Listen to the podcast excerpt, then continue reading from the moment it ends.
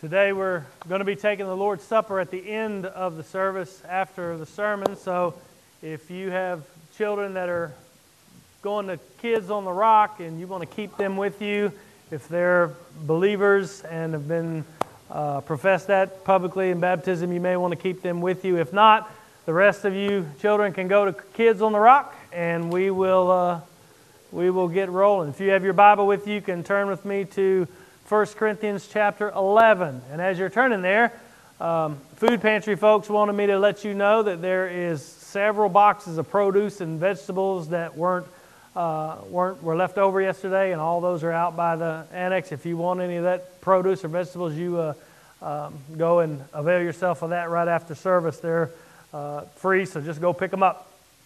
Today, as you can see, we're in 1 Corinthians 11. We're going to take a break from our exposition of Acts we only got two chapters left in Acts, and we'll be, we'll be done with the book of Acts. But we're going to take a break from that exposition to observe the Lord's Supper. Here, here at this church, we observe the Lord's Supper um, uh, every fifth Sunday, as well as Christmas and Easter. But it's been quite a while since we took the time to focus um, ourselves on the meaning and the intent and the purpose and the reason why we do these things, the reason why it was given to the church, and the reason why it's still an ordinance of the church. The Lord's Supper and baptism is uh, the two ordinances of the church to be practiced until Jesus returns. So it, it's important for us to stop and to take time to, to really understand what we're doing and why we're doing it, and to do so as God's Word instructs us. Jesus instituted um, the Lord's Supper, communion. Um, he instituted it as he and the disciples were gathered in the upper room to celebrate the Passover meal. It was on the night that he was betrayed, on the night that he was arrested. And it was during that Passover meal that Jesus took the bread and the cup and he reinterpreted their meaning. No longer would they be a meal commemorating the Exodus uh, coming from out of Egypt, but would um, inaugurate and commemorate now the new covenant fulfilled in Christ's blood in his death and resurrection he was about to accomplish. So, the instituting of the Lord's Supper, you know, it's found in Matthew, Mark, and Luke, um, but the fullest explanation of it is given in 1 Corinthians chapter 11 by Paul to the Corinthian church. Now, here Paul is addressing the Corinthians because of their misuse of the Lord's Supper, because of their abuse of it, because their mishandling of it. And um, he is going to, as he does that, he's going to give them and consequently us principles about what the Lord's Supper is and how we must observe it, how the church must do so. So let's read this text in its entirety, and then we'll pray and ask God to bless our time together, and we'll take it apart one piece at a time. Sound good? Okay, sounds good to me too. It says 1 Corinthians 11, starting in verse 17. But in the following instructions, I do not commend you, because when you come together, it is not for the better, but for the worse. For in the first place, when you come together as a church, I hear there are divisions among you. And I believe it in part, for there must be factions among you, in order that those who are genuine among you may be recognized. When you come together, it is not the Lord's Supper that you eat. For in eating, each one goes ahead with his own meal. One goes hungry, another gets drunk. What? Do you not have houses to eat and drink in? Or, or do you despise the church of God and humiliate those who have nothing? What shall I say to you? Shall I commend you in this? No, I will not. For, because I receive from the Lord what I also delivered to you that the Lord Jesus, on the night when he was betrayed, took bread, and when he had given thanks, he broke it and said, This is my body, which is for you. Do this in remembrance of me. In the same way, he also took the cup after supper, saying, The cup is the new covenant in my blood. Do this as often as you drink it in remembrance of me. For as often as you eat this bread and drink this cup, you proclaim the Lord's death until he comes. Whoever, therefore, because of these things, whoever therefore eats the bread or drinks the cup of the Lord in an unworthy manner will be guilty concerning the body and the blood of the Lord. Let a person examine himself then, and so eat of the bread and drink of the cup. For anyone who eats and drinks without discerning the body eats and drinks judgment upon himself. That's why many of you are weak and ill, and, have, and some have died. But if we judged ourselves truly, we would not be judged. But when we are judged by the Lord, we're disciplined so that we may not be condemned along with the world. So then, my brothers, when you come together to eat, wait for one another. If anyone's hungry, let him eat at home, so that when you come together, it will not be for judgment. About the other things, I will give directions when I come. Let's pray. Father, we do love you. God, we thank you for your word. God, help us to take this, um, this passage apart piece by piece, and we pray that your Holy Spirit would guide us into how this applies to, to our lives here today and us as a church here today. We thank you for your presence. We thank you for your word. In Jesus' name, amen. So immediately it's easy to see what we find here is Paul's addressing a specific set of circumstances in which the Corinthians were sinning in the Lord's Supper, in the way that they were taking the Lord's Supper. But also, you can see as we read through the text, as he addresses it for them and what they're doing, he gives them and us the true meaning and the importance of the Lord's Supper, the instituting of it, and the warning of it and he instructs this church how to observe the Lord's Supper. So, as we begin, let's start first with just, just the situation in Corinth and get, a, get an understanding of what Paul is telling them and why. So in Corinth, he says, In the following instructions, I don't commend you. I do not commend you. Back in verse 2 of this chapter, Paul said to the Corinthians, I do commend you because of the way that you remember me and the way that you remember the things I taught you. But here he says, In these things, I don't commend you because when you come together, it's not for the better or for the, it's not for the better, but for the worse. Can you imagine this being read to the church? When you're coming together, it's, it's, it's better if you just didn't even come together because of the way you guys are doing it. He says, For in the first place, when you come together as a church, I hear there are divisions among you, and I believe it in part, for there must be factions among you in order that those who are genuine among you might be recognized. He says, Look, there's it's better, he says, it's better that you don't even come together because when you do come together, there's division everywhere. He says, I don't commend you in the way that you're taking the Lord's Supper, and this is why. It's because you're not unified as a body of believers. There's div- divisions all among you. Now, disunity and division is not a new thing in the letter of 1 Corinthians. Paul's already admonished them several times sternly about their divisions and their factions and all of the things that were rampant among this church. But here he's going to show how these divisions, how these factions, are affecting the way that they're observing the Lord's Supper. And it's at this point, right in the beginning of the section, that we see the seriousness of this issue. In verse 19, he says, There must be factions because it reveals who's genuine and who's not. Do you see the implication of that? He's telling the Corinthians, There are some among you who are not genuine believers. There are some among you who are not genuine followers of Christ. So, yeah, there are factions among you. This division showing who's genuine and who's not. What a statement that is. Imagine this being read out to the congregation. There are some among you here who are not genuine believers, and these factions are revealing it. Yikes. And so he tells them the issue, and then he defines the problem for them in verse 20. When you come together, it's not the Lord's Supper that you're eating. For in eating, this is why, each one of you goes ahead with his own meal. One goes hungry and the other gets drunk. He said, Don't you have houses to eat and drink in? And then this is what you're doing when you're not waiting on the brethren, when you're not uh, understanding, discerning the body, seeing the unity of the church, doing this in love, in communion with one another, in communion with Christ. He says, What you're doing is despising the church of God, and you're humiliating those who have nothing. He says, Am I going to commend you? And no, I'm not going to commend you in this. Now, in the early church, the Lord's Supper was always accompanied by a common meal. They called it the agape feast, the love feast.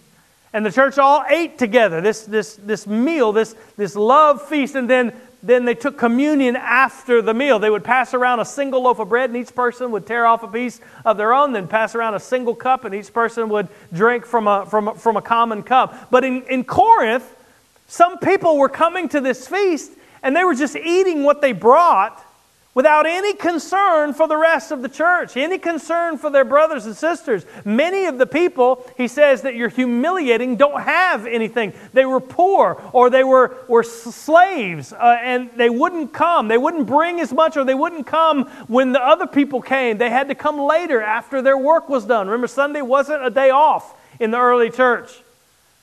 And when they get there, they only, the only thing you find is that the meal's over.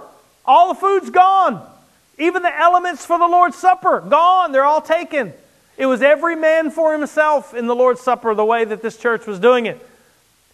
And the communion, the, the Lord's Supper, was basically first come, first serve. And the reality was that there was no communing happening at all among them. There was nothing loving about what they were doing. They were demonstrating their own selfishness and their own gluttony, not the unity of the church of Jesus Christ through this ordinance. They were demonstrating their lack of love for one another. Paul tells them if this is how you're observing the Lord's Supper, don't even call it the Lord's Supper. It's not the Lord's Supper that you're eating, it's your own supper. Paul says this is an insult to Christ and the whole meaning of what the Lord's Supper is. The whole point is to be together as a body, communing with one another as we together are communing with Christ. So, to correct this, Paul instructs them on what the purpose of the Lord's Supper is. He instructs them on how they to are observe it, and he starts from the very beginning when Jesus instituted the Lord's Supper, and he shows us the meaning of the supper. He says, I received from the Lord what I also delivered to you that the Lord Jesus, on the night when he was betrayed, took bread, and when he had given thanks, he broke it and said, This is my body, which is for you. Do this in remembrance of me. In the same way, he also took the cup after supper, saying, This cup is the new covenant in my blood. Do this as often as you drink it in remembrance of me. For as often as you eat this bread and drink this cup, you proclaim the Lord's death until he comes. Paul says, The instruction that I gave you about the Lord's Supper, I received it from Christ. He says, Jesus himself commanded this. So, observing the Lord's Supper, first and foremost, is a matter of obedience to Christ, in the same way baptism is. It's a command that Jesus commanded his people to do. But it's also a communing with Jesus. On the night that he was betrayed, on the night that he was handed over, he took bread and he said, This is my body given for you. The Lord's Supper that we take today, that we partake of, that we, um, that we observe, is a continuation of the Last Supper that Jesus ate with those first disciples. The Lord invites us into this covenant meal which he began with the first disciples. We're invited to eat of his flesh and to drink of his blood. Now, there's lots of, there have been fights about communion and Lord's Supper for centuries. The body and blood of Jesus are not physically present in the taking of the Lord's Supper. And the bread and the cup don't turn into the body and the actual body and the actual blood of Christ. But Jesus, nonetheless, is present by the Holy Spirit when the church comes together to receive the supper, we are meeting together with Christ spiritually in this covenant meal. We're communing with Christ in this covenant meal that anticipates the marriage supper of the Lamb that is to come. Taking communion, taking the Lord's Supper, listen very carefully, it doesn't impart salvation upon anyone. It doesn't bring you into the new covenant that comes by grace through faith in Jesus Christ. But this supper is given for a purpose. Jesus made it clear to his disciples and to us that we receive this bread and this cup and we do it in remembrance of him. We're called to remember his body that was given as a substitute in our place, to remember that he gave himself to receive the wrath that, that my sins deserve, that your sins deserve.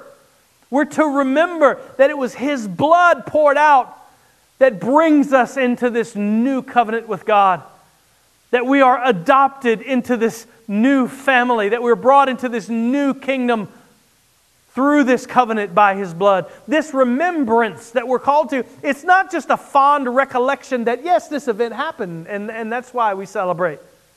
No, it, it is a, a reorienting of our entire soul to Jesus as our priority. It's a turning of our, our whole being to focus on who our Lord is, the God of all creation, who would bring us unto Himself. To focus on what He has done for us. It's, it's to remind ourselves of the price that He paid to secure our adoption and the covenant that we've been given is to remind ourselves of what it means that today we are walking in the reality of the fact that we are in Christ, that we have been crucified with Christ and no longer live, but Jesus lives through us, and by faith we stand. So, taking the Lord's Supper, we are to push everything else aside we're to push aside all the things that we got to do next week, all the things that happened last week. Push aside all the things we're going to do this afternoon, huh? And to draw our hearts and minds to center upon Him, to remember His body and His blood that, that bring us life. The Lord's Supper is a remembrance of Him. But the Lord's Supper is also he tells us in verse 26, it's a proclamation that we're making. He says in verse 26, As often as you eat this bread and drink this cup, you proclaim the Lord's death until he comes. It's our declaration to the world and to each other in this room that our identity is found in Christ and no other. That our hope is found in Christ and no other. We proclaim that by His body and His blood we're saved and we are nourished and we are nurtured and it is all that we need. We're proclaiming that, that His death is the only full and perfect solution to the problem of sin and separation from a holy God. We're proclaiming our, our devotion to Him as, as Lord and our obedience to Him as Savior. We're proclaiming that together we're united in Christ. We're one body, one people. In, in the Lord's Supper, we're proclaiming that we belong to Him and therefore we belong to one another. And we make this proclamation that says, until he comes.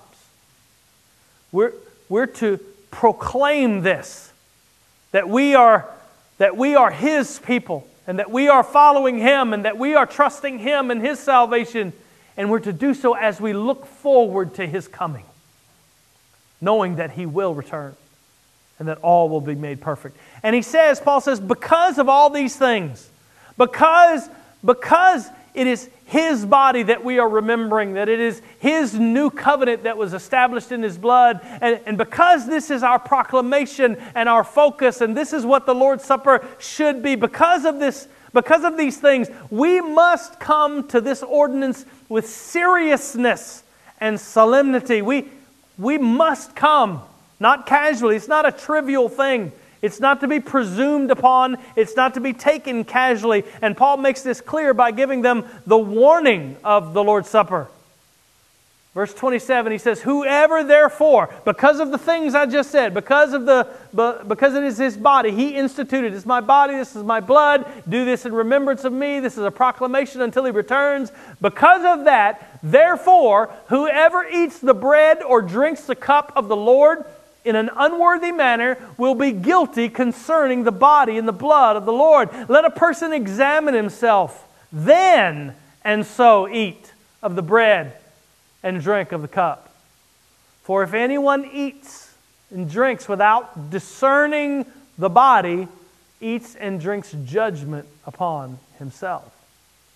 Paul says, to eat of the Lord's bread and the Lord's cup in an unworthy manner results in being guilty of the body and the blood of the Lord. I think the NIV captures it a little more clearly here, and it says that to do this, to take the supper in an unworthy manner, is to sin against the body and the blood of Christ. It is to make light of the gospel that we sang so wonderfully about. It is to treat the sacrifice of Christ with contempt. And so Paul tells everyone, everyone, to examine themselves. And only then, after the examination, to eat of the bread and the cup. Verse 29 says he must, we must examine ourselves because anyone who takes this ordinance without discerning the body eats and drinks judgment upon themselves. That's a terrifying thought. So we have to ask ourselves what does it mean to discern the body? Because that's what this examination hinges on. What does it mean to discern the body in the Lord's Supper that we're about to take? Well, first, it means just what we talked about earlier, just to examine ourselves that we are remembering Christ, that we are focused upon Christ, that we're remembering the sacrifice given for us, understanding the meaning of this supper and what it represents. Discerning the body means we come to this covenant meal with Christ, demonstrating the reverence and the respect due to Him as Lord, as if you were coming into His presence for you are. It's also remembering the gravity of what He's done for us. And secondly, I think Paul also intends us to discern the body, as in the body being the church of Jesus Christ, the people that are around you. You see, the problem in Corinth was that they were not giving any thought to one another at all. There were divisions, there were resentments among the people in this church. So as they took the Lord's Supper, those with abundance were just doing their own thing. They were coming, they were eating their own thing without regard to honoring Christ by communing in Christ with their brothers and sisters. They were not waiting on each other. It was first come, first served. They were not giving any thought to being united in love with one another through Christ. So discerning the body is also discerning, in this context anyway, recognizing our unity in Christ with one another, understanding that, that all of us together are united in the body of Christ. So, understanding these things, what does it mean for us to examine ourselves and discern the body? Well, the first thing it means is to examine ourselves to make sure we're part of the body. This ordinance, this covenant meal, it's not meant for those who are not born again. It's not meant for those who are still enslaved to sin, who have no fruit of salvation in their life. It's not meant for those who have not entrusted their life to Christ. Parents, it's not meant for children who have not yet professed faith in Christ and followed that profession publicly with baptism. This is a covenant meal for those who are in covenant with Jesus Christ by grace through faith. It's for those who've received the new heart brought by the Holy Spirit imparted to you by grace through faith in Jesus Christ. It's for those who have professed that faith publicly in baptism. It's not safe for an unbeliever to receive the Lord's Supper. As we're learning through the book of Exodus on Wednesday nights, it's not safe to break through into the Lord's presence without a mediator without someone, a covenant head, one who bears righteousness that can stand in between the sinner and God and say, I can bridge the gap between you. It's not safe. So, just as Paul says in 2 Corinthians 13 5, we must examine ourselves to see whether we are of the faith. Is the evidence of the Spirit alive in your life? We're not talking about perfection. We're not talking about somebody who never sins, then nobody's taking the supper from the pulpit all the way to the back door. What we're talking about is the evidence that the Holy Spirit has changed your heart. Is the fruit of the Spirit a reality in your life? Do you have the heart that, that desires Jesus, desires to love Him, desires to serve Him, desires to follow Him? If you see no evidence of God's work in your heart in the new covenant that He promised, then this supper is not for you. And there's a warning in verse 29 that's for you. Anyone who eats and drinks without discerning the body eats and drinks judgment upon himself. But secondly, believers who've been born again, we're also called to examine ourselves. We're also called to discern the body of Christ. We can't come to this communion meal, this covenant meal, with unconfessed and undealt with sin. We must come before God in this with a conscience that is cleansed of sin. So it's a time to confess that sin before God.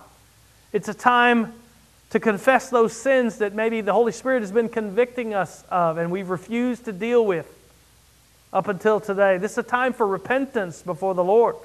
Time to pray as David did that God would search us and reveal any uncleanness. Understand, we, we do have a gospel, so we don't come with despair. All of us in this room have sinned, even, even today. Love the Lord your God with all your heart, mind, soul, and strength. Have you done that perfectly? All the way up to this moment, since you got out of bed this morning? I would wager not. I know I haven't. We've all sinned. But thanks be to God, we have 1 John 1 9. If we confess our sin, He is faithful and just to forgive us of that sin and to cleanse us from all unrighteousness. So let us not come to the supper and say, Well, I'm fine, everything's good. I'm... No, no, no. We need to come with solemnity. You know what solemnity is? Okay, we all do? All right, good. That's a, that's a big word for me. We need to come with reverence. We need to come understanding this is why we have the gospel, because we are sinners. It's a time for confession, a time of repentance, a time to examine ourselves, that we pray that God would reveal it in our own hearts, that He would reveal where I've become lazy or indifferent in how I'm following Him or how I'm loving His people. To come to this table with an unrepentant heart or an indifferent heart in how we're following Him or, or how, we're, how we're loving His people or how we're obeying His commands. To come to this table with an unrepentant heart or with sin permeating our lives is to sin against the body and the blood of Christ. The sin Paul rebukes in the Corinthians here was, it's easy to see, it was their gluttony, it was their refusal to love one another, their refusal to wait on one another, their refusal to be united with one another. So we all have things that the Holy Spirit's been convicting us of that we're thinking of right now, but also don't miss the context here we must confess our sin against one another as well. We must reconcile our hearts to our brothers and sisters in Christ. We must love and forgive one another as we come to this meal, just as Christ has loved and forgiven us. Jesus said on the Sermon on the Mount, he said that if you are offering your gift at the altar and there remember that your brother has something against you, leave your gift there before the altar and go first be reconciled to your brother and then come and offer your gift. gift. Make sure that you read that correctly. We, we often read that with, with eyes of what we think it means rather than what it says. And we say, well, I, I I've searched my heart. I don't have anything against anybody, so I'm good. No, that's not what it says. It doesn't say if you have anything against your brother, go and make it right. It says if your brother has something against you, leave your gift before the altar and go. You can't force reconciliation, but you can make an attempt of it. So Jesus says, don't even bother offering your offering until you're reconciled with your brother. That's incredibly important. We're to discern the body of Christ in who Jesus is and what he has done for us. But we're also to discern the body of Christ that's seated all around us. And we're to come to this table in communion with one another as we come in communion with Jesus Christ. This is deadly serious. To ignore the severity is to risk bringing judgment upon yourself.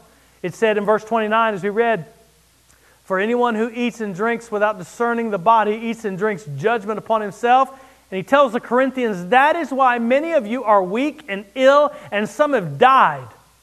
And then he says in verse 31, But if we judge ourselves truly, if we judge ourselves truly, we would not be judged. But when we are judged by the Lord, Believer, it's discipline. We are disciplined so that we may not be condemned along with the world. See what he's saying?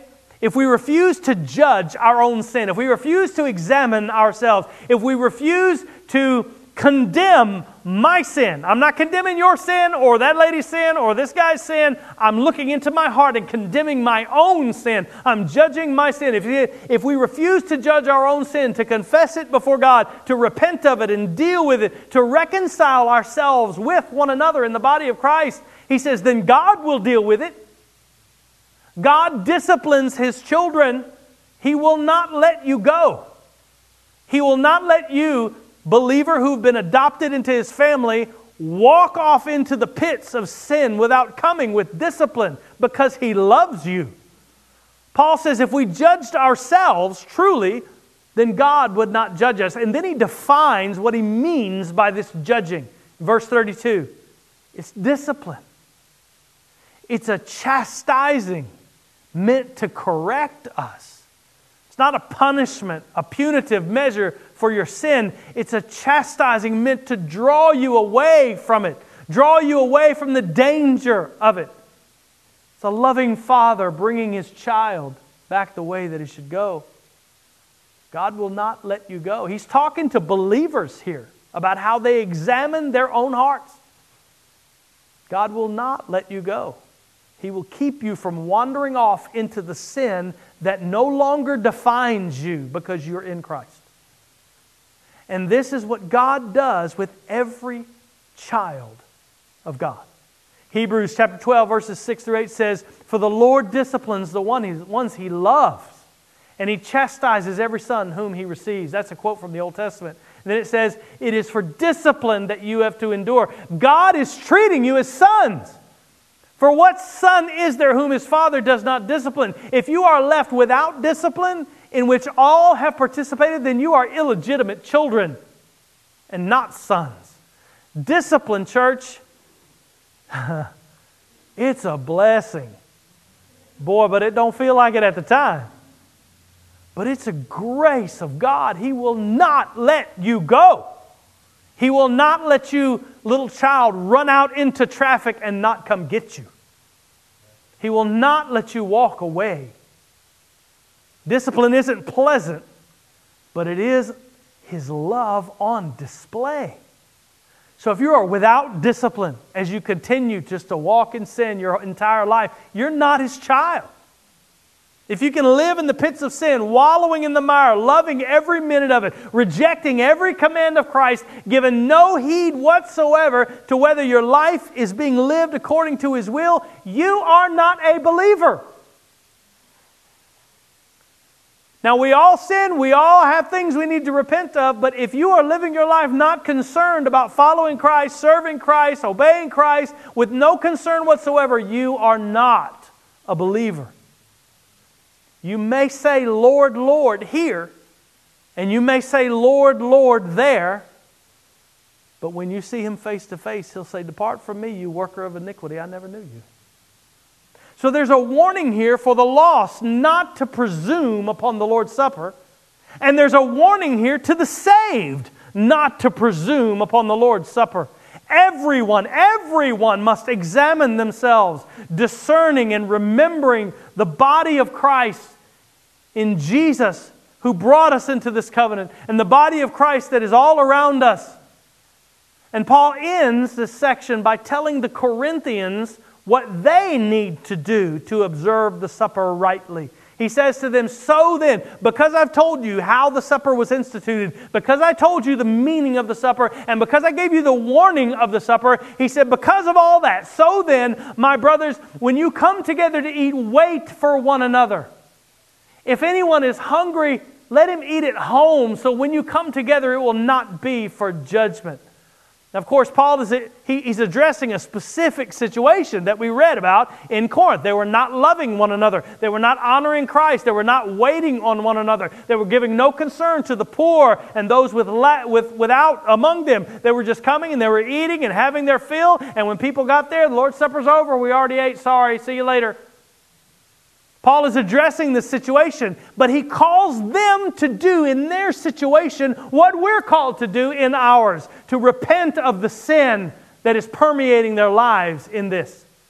To repent of the sin, to turn from what they're doing, to stop this and start waiting on one another, loving one another as they come to the supper. They're to discern the body of Christ by loving those whom Jesus loves among them.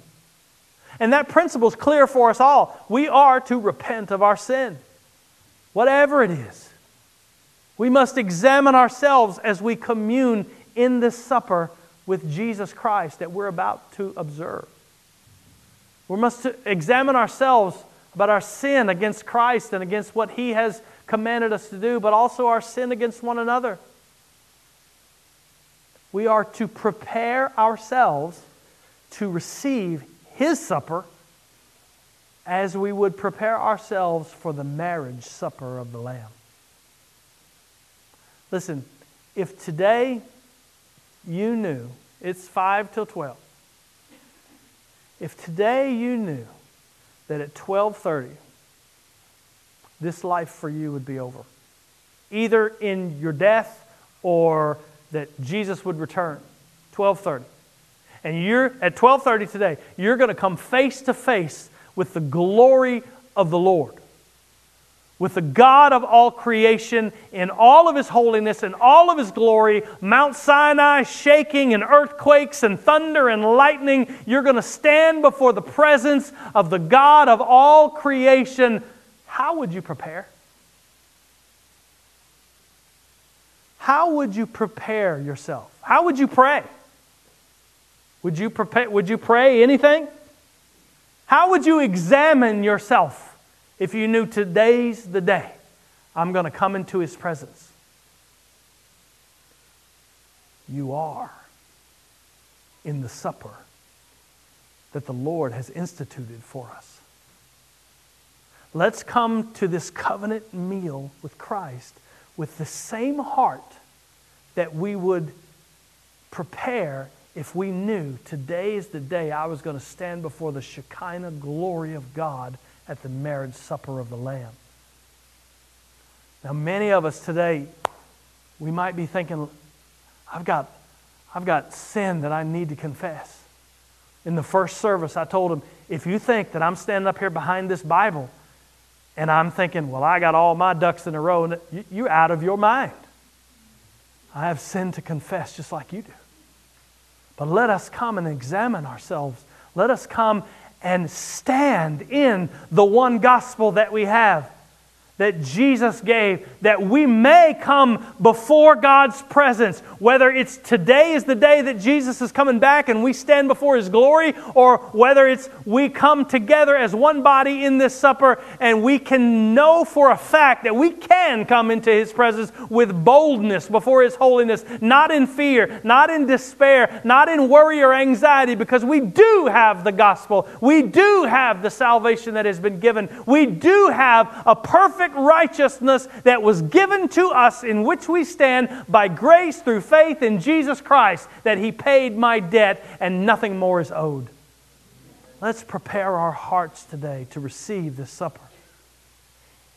If we confess our sin, He is faithful and just to forgive us of our sin and to cleanse us from all unrighteousness. So, as we receive the supper, Dave's going to come and let's pray and take a moment to prepare our hearts.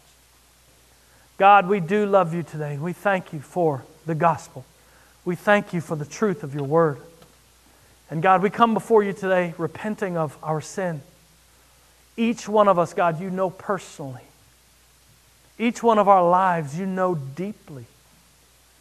God, I pray right now that you would reveal to each one of us the areas in which we must confess before you the areas in which we must repent before you. God, we don't presume to know what the person's next to me's area is or what you're telling the person on the other side of the room. All I can know is my own heart. God, I pray that you would reveal to my heart. And as we take this moment, we pray that you would come and that you would be present among us as we prepare our hearts for you.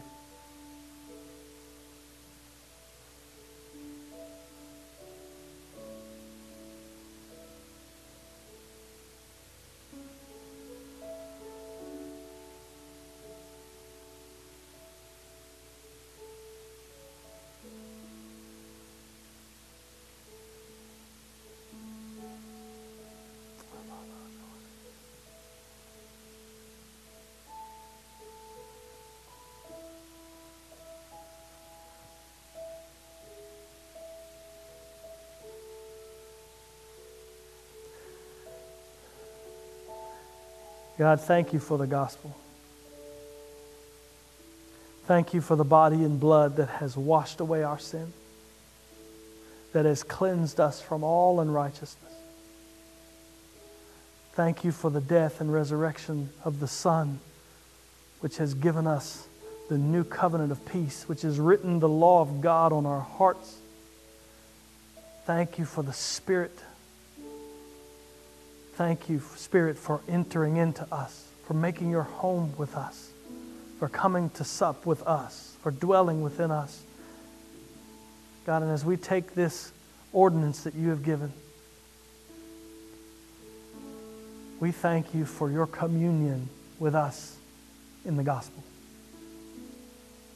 And Lord, as everyone in this room has examined themselves, if there's anyone, God, that has any doubt whatsoever that they have entrusted their life to you, that they have given their heart to you, that they have trusted in the death and the resurrection of Jesus to save them from their sins, God, I pray you would reveal that to them now and they would call out upon you and they would realize that today is the day of salvation. They would call out upon you and trust in you, repenting of sin, understanding their need for a Savior, and receiving that Savior by faith, trusting that Jesus died for me. God, you said that all who call upon the name of the Lord would be saved. We do love you and we thank you today. In Jesus' name, amen. The two men are going to come and pray. You have the bread and the cup on one side, there is the bread. Take that out and we'll all take it together.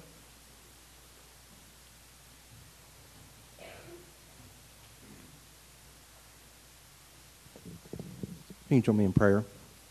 Father God, I thank you, Lord, for this morning. I thank you, Lord God, for the blessings to be in this body of believers. Father God, that you brought us together, Lord God, for a purpose. Father God, to be your body until the day we celebrate, Lord God, your body, Father, that we, we take, Lord God. Yes. And Father God, you'd help us to be able to continue to grow together, to be able to serve you in new and deep ways, Lord, deeper ways, Lord God. And Father God, that um, we'd be able to honor you in all that we do. We love you, Jesus. Amen. Jesus said, This is my body given for you. Do this in remembrance of me.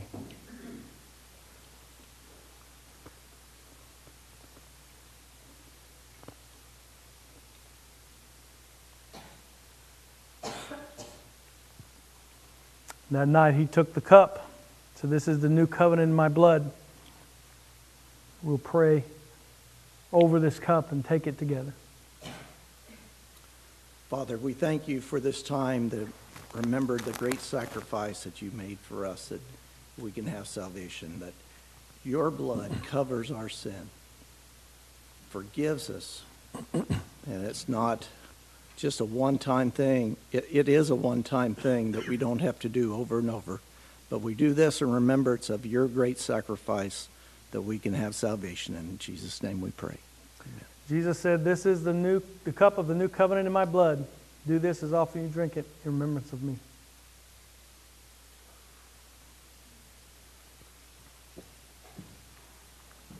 That night after they did the first Lord's Supper, it says they before they went to the garden, they sang. So today we're going to sing of how great our Lord is.